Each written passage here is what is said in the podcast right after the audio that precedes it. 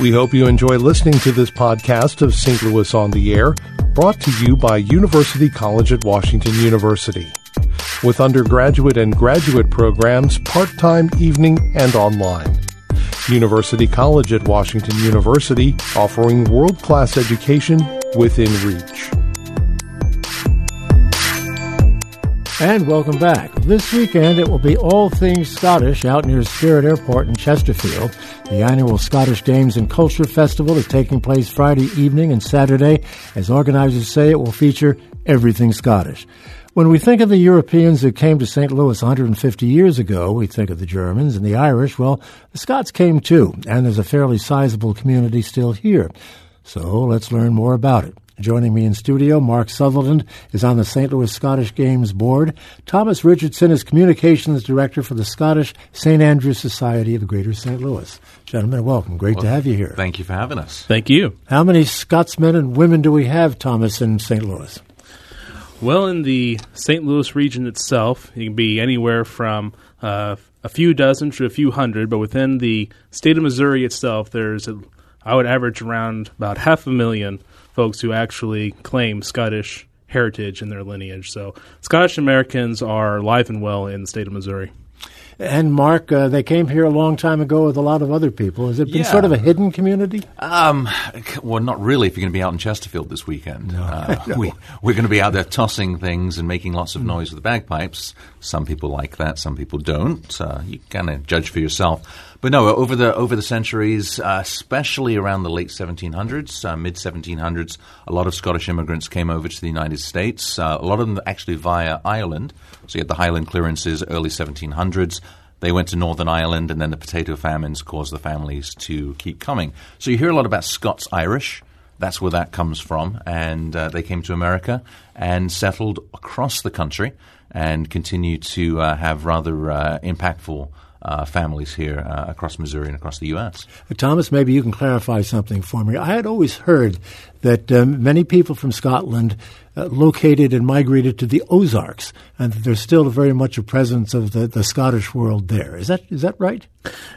That's right, absolutely. The some of the greatest concentrations of Scots who moved westward via the Cumberland Gap in Kentucky, they a lot of them had pushed further out west, uh, great, definitely beyond the colonial borders back in the mid 18th century, and so especially down in the Ozarks, there is a very strong uh, Scottish and Scots Irish uh, community that has been kind of there uh, over the years, and so and not just within the Ozarks region, but also in the greater Midwest. There's been pockets of, of Scots and, of course, their subsequent Scottish American uh, descendants who have kind of settled and either moved on from those areas, but of course they stayed in other ventures such as working in business and agriculture, and so they became ingrained in that communities. Yeah, Mark, I was about to ask what sort of contributions uh, the Scots have made to uh, to our society. Well, I mean, if you look even back to the beginning of the United States, so um, the the Declaration of Independence was very much stolen uh, from uh, the Declaration of Arbroath, uh, which was Scotland's declaration of, of freedom and independence uh, hundreds and hundreds of years ago. So a lot of those principles uh, were were found in uh, uh, the founding documents of America. So, uh, what kind of influence? I think from the very beginning uh, the Scottish uh, love of independence, of freedom, of equality. Uh, those are all seen in the founding of America, and they have built from from that point onwards. Wasn't Alexander Graham Bell a Scot? Absolutely. Well, he had a pretty good contribution. Yeah, just, just just a little bit. Um, there's there's been uh, I mean there's kind of we make fun of the relationship between the Scottish and the English all the time, um, but a lot of the things like you know movable newsprint and uh, the pneumatic tires, and so Dunlop uh, was was Scottish, and the roads that are, are that are concave to where the water runs off that was a Scottish invention as well. Uh, we basically invented the modern world. Um, you've heard other people have claimed that, but no, it was it was the Scots. Don't be so modest about it. That's- Yes, exactly.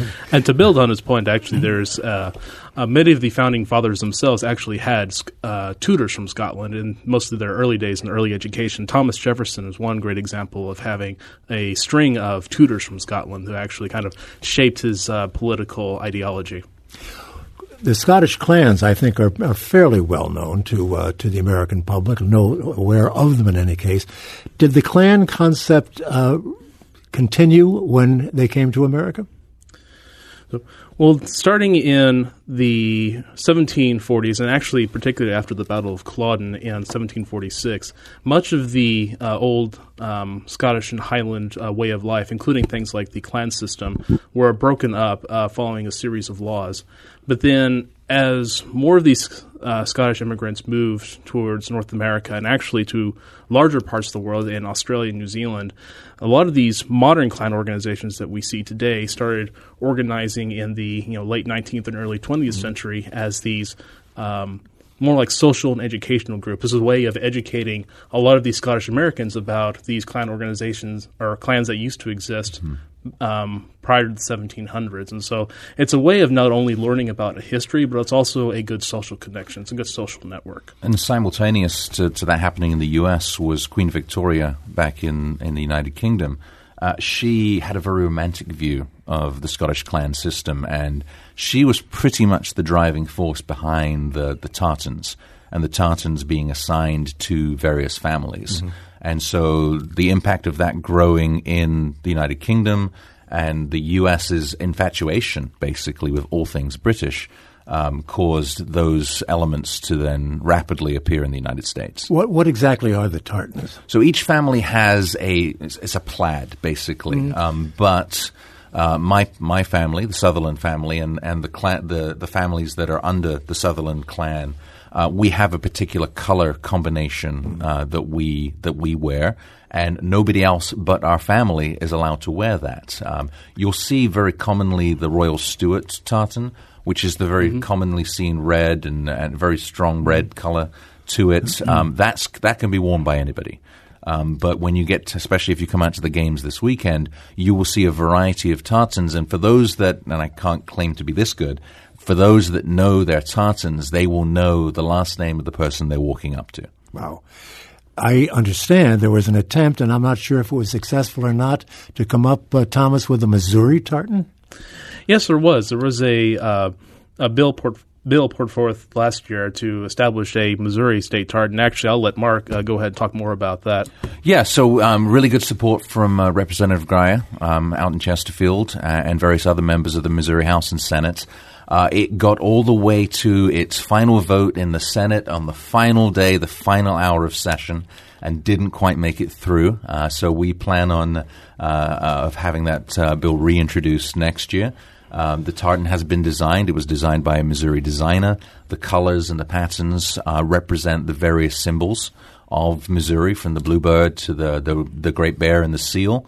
Uh, so there's a lot of uh, connections with the design to uh, the symbols that already exist in Missouri, and we hopefully will get that to be official and recognized by Missouri this coming year. How many different tartans would there be? I mean, almost infinite. Well, the number of tartans actually tartans are actually can be created at any time by anybody as long as they sometimes they will have a specific uh, purpose or symbolism built into them. And so I know, you know, Missouri working towards its state tartan, but also I believe it's um, many other United States uh, have their own uh, tartans as well. They recognize, and then within that, each of the armed services in the U.S. military have a tartan.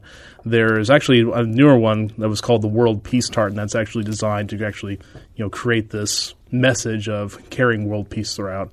And so tartans themselves can be created for a specific purpose. They sometimes they have a, a strong, you know, symbolism and family affiliation behind it and the tartans themselves were you know can be assembled that way.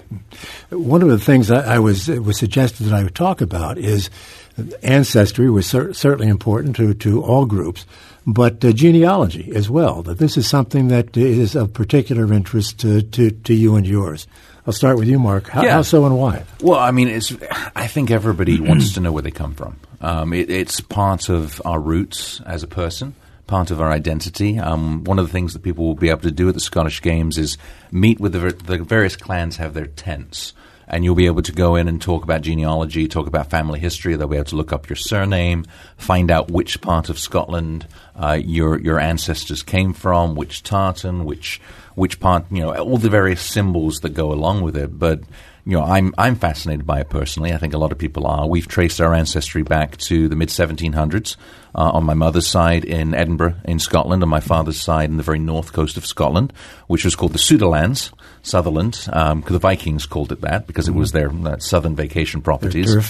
Uh, but I think it's important to everybody. Um, and one of the fun things you get to do when you when you're tracing back your Scottish ancestry is there is so much more pomp and circumstance and, and pageantry uh, involved with the, the clan system, and, and we're excited to be able to uh, expose people to that. Thomas, I would think it would be difficult, though, to, to learn, given the fact that you're here and the records aren't. Well, a lot of that really depends on, like you said, the records themselves. As long as they're there and intact, it creates a, a better trail that people can follow um, to understand where they come from and you know where they families are you know originated. So, and actually, this was part of the research that I did as part of my master's thesis was tracing Scots heritage in the Midwest. And so, the genealogical aspect itself is probably the key point in how people trace their their ancestry. A lot of people, big misconception that I'd come across was they think, well, my I, my last name is McDonald, that must mean I'm Scottish. Like, well, you have to do the the historical research behind it because sometimes the names can change generations. You know, whether or not you had that background. So, for the person who really wants to dig deep into their uh, family history, they take that genealogical path, which is why when you come out to the games where you meet a lot of these folks who share that knowledge, a lot of them are these you know big history buffs and they handle their family histories well. And there are three types of people in the world. There are those of Scottish descent, there are those who've born in Scotland, and there are those that want to be Scottish. So Absolutely. we accommodate all three. Well, you're talking to an Irishman, so let's, We get let's along be careful. well. We get along really well. I guess so. If it was part of your route to this country, it must have been uh, must have been getting along well. Okay, let's talk about the games. I'll turn to you, Mark, for this.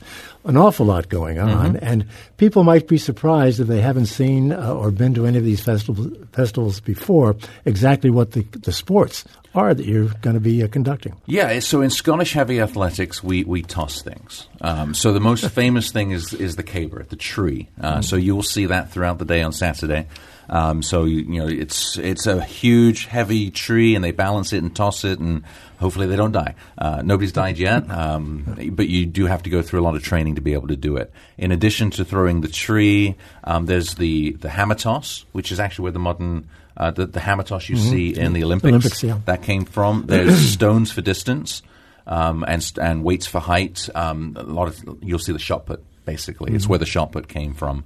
Uh, and then there's sheaf tossing, which is a more of a, an American addition to Sheep tossing. Sheep, no, uh, sheep. To- that, that would be an. We should we should in- institute the sheep tossing event. No, sheaf, as in like a Oh. bale of hay, basically. Um, so they'll be they'll be tossing that. Um, so a lot of throwing things. Uh, very large uh, individuals, very muscular men and women. Um, at that point, anybody who's inclined to call a kill to skirt usually thinks twice uh, because of the, the the size of these athletes. And then, in, in addition to the athletics, we've got all sorts of music. Uh, Celtic rock. We have a Celtic rock tent, the Laphroaig Celtic Ro- uh, rock tent. We have the Alex Sutherland Memorial folk music tent.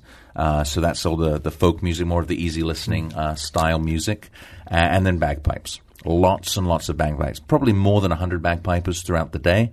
And at the end of the day, at four thirty on Saturday, uh, you'll see all of them on the field at the same time. I'm not going to ask the obvious question about the kilts, but let's talk a little bit more about what else is going on at the games, and that is what about food?